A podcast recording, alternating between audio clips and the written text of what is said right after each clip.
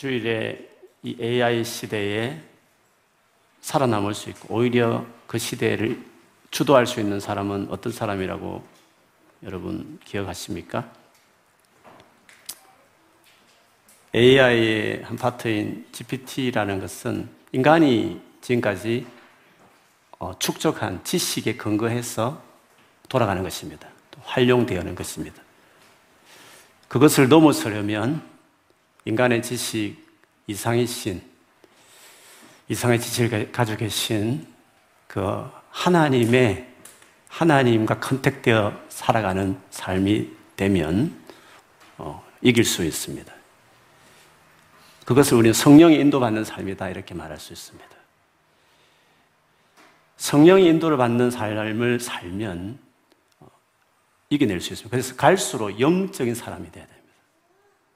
어, 세상에도 대단하지만 영적인 스피리추얼한 사람, 성령 인도를 받는 뭐 신비로운 걸 말하는 게 아니라 원래 우리가 예수 믿으면 하나님과 동행하고 하나님과 같이 살아가는 사람이 됐기 때문에 원래 원래 크리스찬의 본질 그 본질 그것을 그대로 누리는 사람이 돼야 하는 것입니다. 원래 하나님 우리를 만들었을 때 목적은 인간은 하나님과 동행하는 하나님과 교제하는 사람으로 만드셨습니다. 사실은 에스겔이 지금 살았던 이 삶이라는 것은 바로 성령 인도를 받는 삶이라고 말할 수 있고 구약에 어쩌다가 몇몇 선지자만 누렸던 삶이었지만 신약에 와서는 예수를 믿는 모든 자들이 이런 삶을 살도록 완전히 문을 열어버렸기 때문에 복음을 받아들인 원래 그리스도인 다운 삶을 살아내면 오히려 이 시대에 이 시대야말로 승리할 수 있는 삶을 살 수 있는 것입니다. 에스겔이라는 이 이름의 뜻은 하나님이 강하게 하신다. 그런 뜻입니다. 하나님이 강하게 하시는 사람들. 예, 마치 오늘날에는 에스겔 같은 사람들이 필요한 시대가 되었고 그 사람들이 세상을 이끌어가게 될 것입니다. 에스겔이 어떻게 강한 사람이 되었을까? 에스겔에 반복해서 나오는 단어이기도 한데요. 에스겔이 이 하나님의 일을 감당함에 있어서 두 가지가 반드시 있었습니다.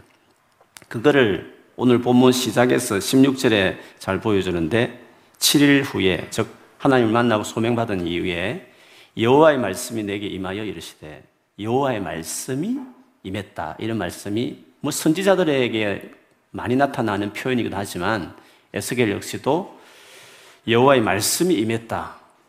말씀이 임했다.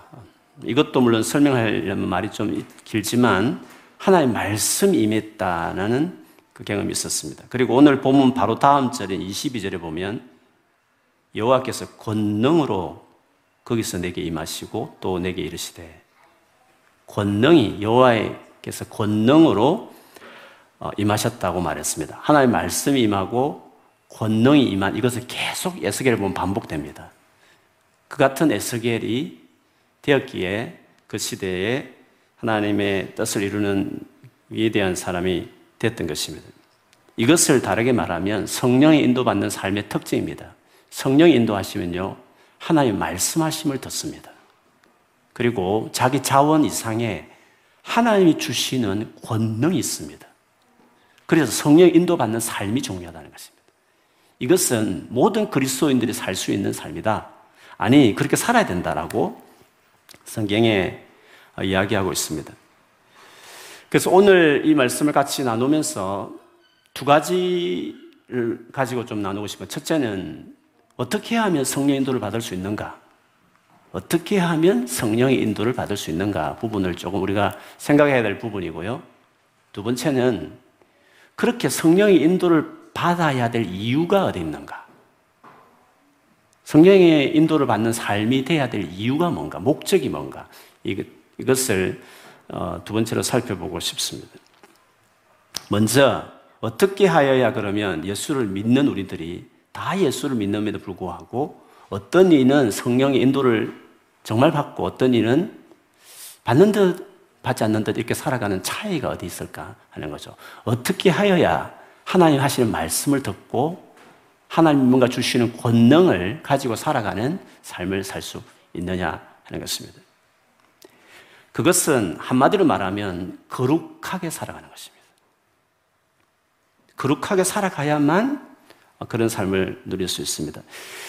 거룩한 삶의 소극적인 태도는요, 하나님을 찾는 겁니다. 거룩의 원래 좀 소극적인 태도는 하나님을 찾는 것입니다. 여러분, 거룩을 이렇게 생각할 수 있습니다.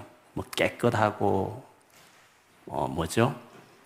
어, 반듯하고 바르게 살고, 뭐 이런 개념을 거룩을 많이 생각하잖아요. 근데 성경에서 물론 맞습니다만, 거룩의 원래 본질은 그 거룩하신 하나님을 간절히 찾는 겁니다. 즉, 거룩은 관계 용어입니다. 윤리 용어가 아닙니다.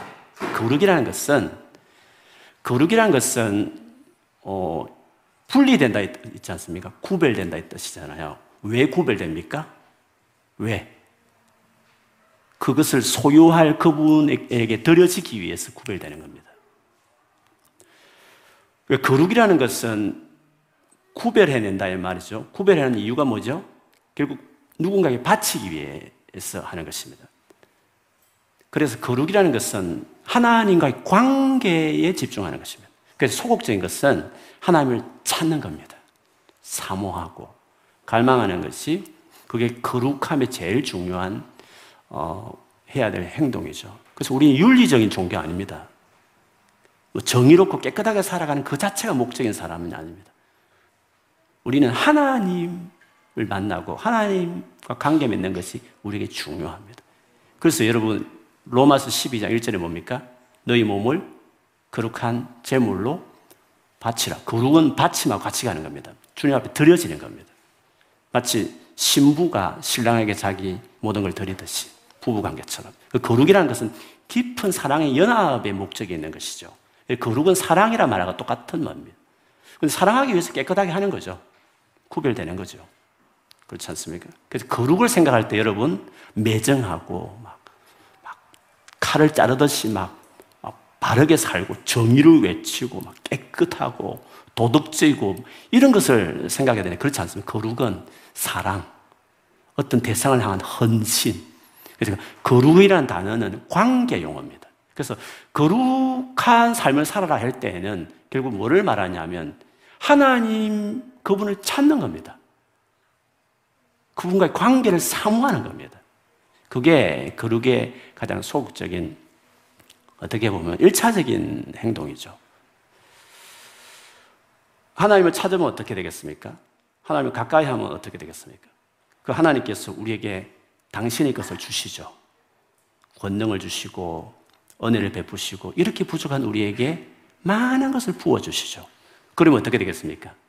연약한 우리들이 그걸 힘입어서 죄를 이겨 나가는 겁니다. 반듯하게 세워져 가는 것입니다. 그래서 거룩의 마지막 데스티네이션은 말씀대로 살아내는 겁니다. 모든 말씀을 다 지켜 살아가는 삶. 이게 거룩의 결국 이제 final destination이죠. 시작은 죄짓고 넘어지고 초라하고 그렇습니다. 그런데 그때는 거룩의 소극적인 태도. 그래도 너덜너덜한 모습으로 탕자지만 주님을 계속 찾는 겁니다. 거룩은 관계를 찾는 거니까. 나의 사랑하는 대상을 계속 찾는 것이니까. 주님은 그래도 찾아오면 기뻐하시니까. 계속 하는 것입니다. 가면 주님이 은혜를 주시고, 은혜를 주시면 죄를 이겨내고, 세워지고, 온전케 되어서 모든 하나님의 말씀대로 지켜 행하는 사람으로 세워지게 되는 거죠. 그게 이제 거룩의 뭐 시작과 끝이라고 어, 설명할 수 있습니다. 우리가 이렇게 살아가야만, 살아가야만 성령 인도받는 삶을 살아갈 수가 있습니다. 그래서 우리가 거룩하게 살아야 될 이유는 뭐 지옥 갈 것 같아서 두려워서 거룩하게 사는 것 아닙니다. 죄 지으면, 잘못하면, 어, 지옥 갈 수 있기 때문에, 버림받을 수 있기 때문에, 겁이 나서 깨끗하게 살아야 돼. 그런 측면이 아닙니다. 거룩하게 살아가는 목적은 어, 하나님께 벌 받을 것 같아서 그래서 두려워서 그렇게 하는 것입니다. 거룩하게 살아가야 될 이유가 있습니다. 그거는 하나님의 임재를 경험하기 위해서 그렇습니다. 하나님과 동행하기 위해서 그렇습니다. 그리고 하나님에게 쓰임 받는 동역자가 되기 위해서 거룩하게 살아가는 것입니다. 그 예수를 믿어도 거룩하게 살지 않으면 구원은 받았고 하나님 사랑하는 자녀지만 여전히 은혜를 베푸시지만 주님과 동행하는 그 놀라운 은혜를 경험할 수 없습니다. 거룩하게 살아야 됩니다. 그래야만 하나님 동행하고 하나님께서 원하시는 그 놀라운 일에 부름받아 쓰임 받는 사람이 그 거룩은 구원의 문제도 아니고 벌을 받느냐 복을 받느냐의 그 차원보다 더 중요한 것은 그 하나님과 완전히 연합하는 것이 중요한 목적이기 때문에 거룩해야만 크리스찬의 모든 풍성한 삶을 누릴 수 있습니다. 우리의 삶에 결국, 결국에 문제가 뭐냐면 거룩하지 않는 겁니다.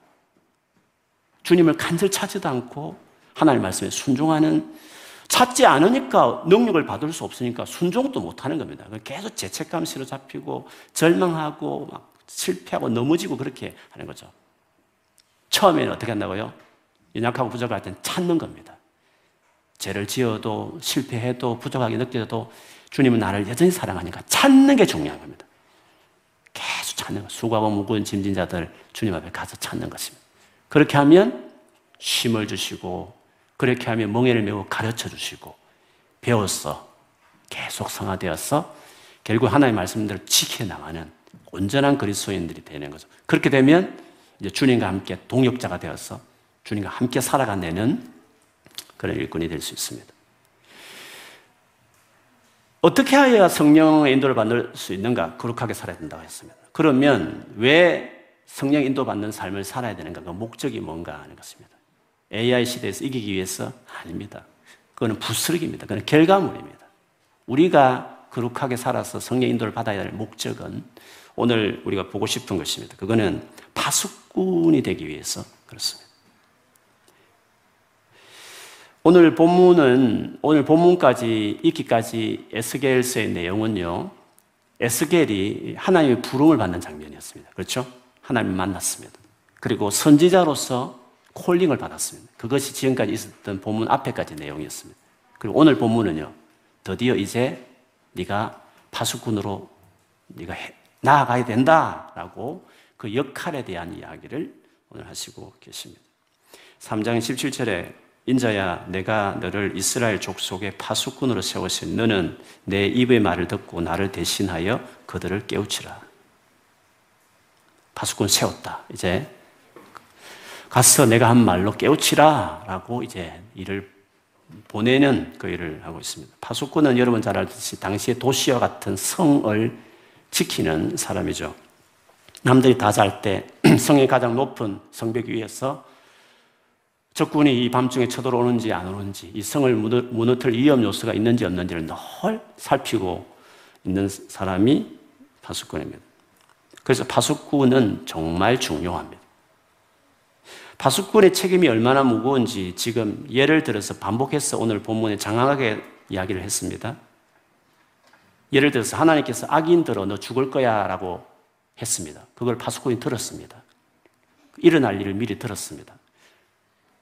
그런데 만일에 파수꾼이 말을 하지 않듯이 그것을 그 사람에게 깨우치지 않으면 그래서 그 사람이 악한 길을 떠나지 않으면 결국 어떻게 되겠습니까? 자기 죄 때문에 그가 죽겠죠. 그런데 하나님은 그는 그 죄 때문에 죽지만 그 죽은 죄의 값을 파수꾼인 너의 손에서 내가 찾겠다.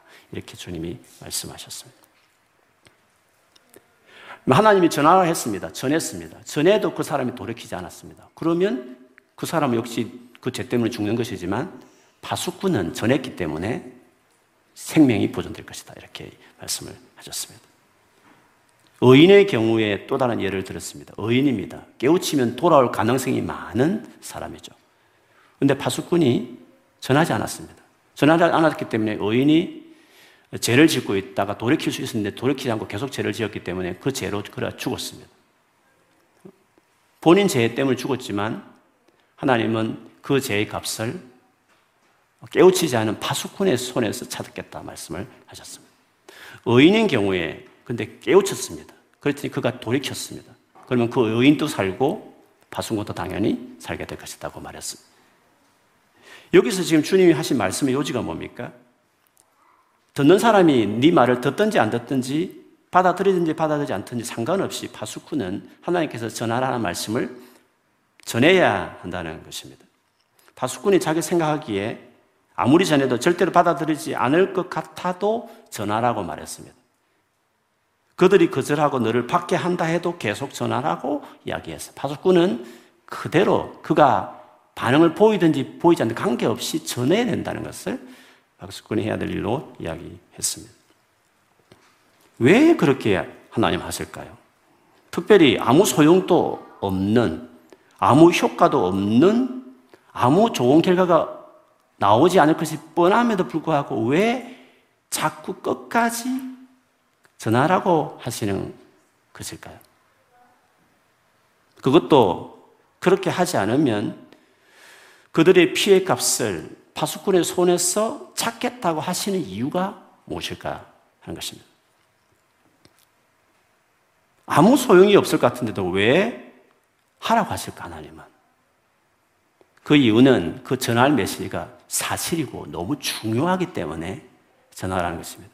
더 중요한 이유는 들어도 돌이키지 않을 줄 알지만 그들이 멸망당하는 것을 그냥 가만히 지켜볼 수 없어서 안타까워서 전하라는 것입니다. 그러니까 하나님이 그들을 너무 사랑하기 때문에 안 들을 것이 뻔함에 불구하고 그들이 너무 사랑하기 때문에 계속 그래도 들려주라는 의미에서 전하라고 하는 것이었습니다. 이 같은 마음을 잘 보여주는 것이 에스겔서 뒤에 33장 10절에서 11절에 잘 나타납니다. 하나님께서 악인들의 멸망에 대해서 어떤 마음을 가지고 있는지를 잘 보여주죠. 그러므로 너 사람아 에스겔입니다. 너는 이스라엘 족속에게 전하여라. 그들이 말하기를 우리의 온갖 허물과 우리의 모든 죄악이 우리를 짓눌러서 우리가 그 속에서 기진하여 죽어가고 있는데 어떻게 우리가 살 수 있겠는가 하였다. 너는 그들에게 전하여라. 나주 여호와의 말이다. 내가 내 삶을 두고 맹세한다. 나는 악인이 죽는 것을 기뻐하지 않고 오히려 악인이 그의 길에서 돌이켜 떠나 사는 것을 기뻐한다. 너희는 돌이켜라. 너희는 그 악한 길에서 돌이켜 떠나가 떠나거라 이스라엘 족속아 너희는 왜 죽으려고 하느냐 하여라. 하나님께서 그들이 듣지 않더라도 끝까지 전하라는 그들이 너무 사랑하기 때문에 예, 그렇다는 것이죠. 오늘날 이 파수꾼의 역할과 비슷한 비슷한 사람은 누굴까요? 이 본문에 말하는 이 파수꾼의 역할과 딱 비슷한 역할을 하고 있는 어, 사람을 말하라고 한다면 복음을 전하라고 명령을 받은 그리스도인들입니다. 우리가 전도할 때 이 복음을 받아들일지 안 받아들일지 계산해서 복음을 전하는 건 아닙니다. 길거리 전도에서 몇 명이 영접합니까? 그래서 교회에 몇 명이 등록합니까? 그걸 묻는 사람들이 많습니다. 여러분도 그런 생각을 하실 수 있을 것이라 저는 생각합니다. 전에도 듣지 않을 텐데 굳이 파수꾼이 말을 해야 됩니까? 주님은 듣지 않더라도 말을 하라 그랬어요. 왜? 그들을 너무 사랑하니까. 안 들을 줄 알면서, 100%안 들을 줄 알면서도 그냥 멸망하는 걸 너무 고통스러워 하시기 때문에 그들을 향한 사랑 때문에 듣지 않더라도 내가 그냥 지켜볼 수 없기 때문에 효과를 가지고 계산하지 마라. 전도는 비즈니스 마음만 하는 게 아니다. 도무지 고칠 수 없는 자식이 뻔히 죽어갈 걸 알면서도 마지막까지 치료하는 걸 포기하지 않는 아비의 마음으로 전도하는 거다. 전도는 비즈니스, 비즈니스 마음으로 하는 게 아닌 것입니다. 파수꾼의 마음은 그런 겁니다. 이게 주님의 마음인 것입니다. 그래서 디모데전서 2장 4절에 보면 모든 하나님은 모든 사람이 구원을 받으며 진리를 아는데 이르기를 원하신다. 이게 주님의. 길거리 전도에도 한 명도 돌아오지 않을 걸 알면서도 외칠 수 있는 겁니다. 주의 마음이니까. 디모데후서 4장 1, 2절에도 하나님 앞과 살아있는 자와 죽은 자를 심판하실 그리스도 예수 앞에서 그가 나타나실 그가 그의 나라를 두고 엄히 명하노니 너는 말씀을 전파하라. 때를 얻든지 못 얻든지 항상 힘써라. 라는 말씀. 오늘 파수꾼에게 했던 똑같은 태도처럼 전도와 관련해서 주님 또 역시 신약에 이렇게 말씀하고 있습니다. 에스겔의 이 파수꾼의 역할과 오늘날 복음을 전하는 정인으로 살아가는 것과 동일하다는 것을 잘 보여준 게 요한계시록 10장과 11장입니다. 에스겔이 두루 마리를 먹었듯이 10장에 보면 사도 요한이 두루 마리를 먹습니다. 그리고 예언하라고 그러죠. 근데 그 같은 일은 11장에 나오더니 두 정인, 열심히 전도하다가 예언하다가 신약 시대를 말하는 상징적인 기간인 1260일 동안 외치다가 죽고 나중에 다시 성천에서 살아나서 성천하는 이 관계, 이두 정의는 교회를 말하죠. 사도 요한뿐만 아니라 사도 요한 같은 태도로 초대교 일곱 교회를 향해서 복음을 끝까지 전해라. 그 말을 그런 식으로 요한 계시록에 설명하듯이 에스겔을 똑같은 그 상황을 똑같이 재현했는데 다르게 말하면 에스겔에서 이 예언의 행위는 신약의 마지막 남은 예언인 복음을 전하는 역할과 똑같다는 것을 그처럼 잘 보여주는 것은 없습니다. 실제로 바울은 여러 차례 자신의 복음을 증거하는 것을 마치 에스겔이 하나님의 말씀을 전하는 것과 빗대어서 설명했습니다.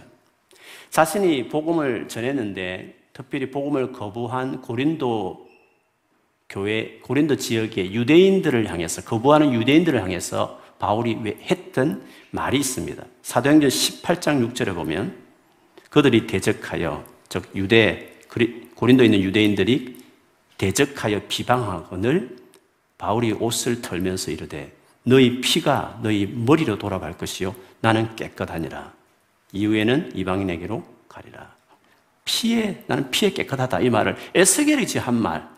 네가 파수꾼 역할을 안 하면 내 손에서 피를 찾겠다 했는데 나는 전했고 나는 그 피에 깨끗하다고 말했습니다.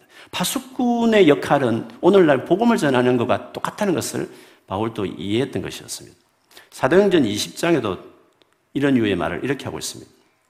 26절, 27절을 보면 그러므로 오늘 여러분에게 증언하거니와 모든 사람의 피에 대하여 내가 깨끗하니 이는 내가 끓이지 않고 하나님의 뜻을 다 여러분에게 전하였습니다. 우리는 신앙생활 하면서 대개 성령의 어떤 인도하심, 성령 역사에 대한 사모함이 있습니다. 신앙생활 많이 하신 분들, 사모하는 분들은 그런 마음들이 있습니다.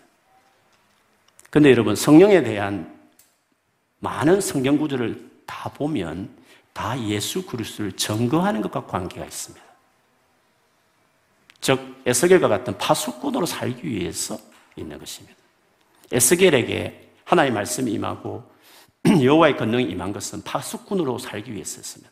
오늘날 파수꾼이 복음을 전하는 일이고 마찬가지로 오늘날 복음을 전하는 결국 예수 그리스도를 증거하는 이 일을 위해서 인간이 모아놓은 모든 지식의 총체인 GPT를 넘어서는 아니 그 지식 안에 없는 하나님의 지식으로 살아내는 하나님 말씀하심을 따라가고 하나님의 권능으로 살아내는 성령 인도함을 받는 삶이라는 것은 예수 그리스도를 증거하는 삶을 목표로 살아가는 자들이 경험하게 되는 겁니다. 그냥 내 인생 잘 펴이고 내가 원하는 전공에 성공하고 내가 원하는 목표를 이루는 정도로 주님에게 은혜를 구하는 것은 목적이 잘못된 것입니다.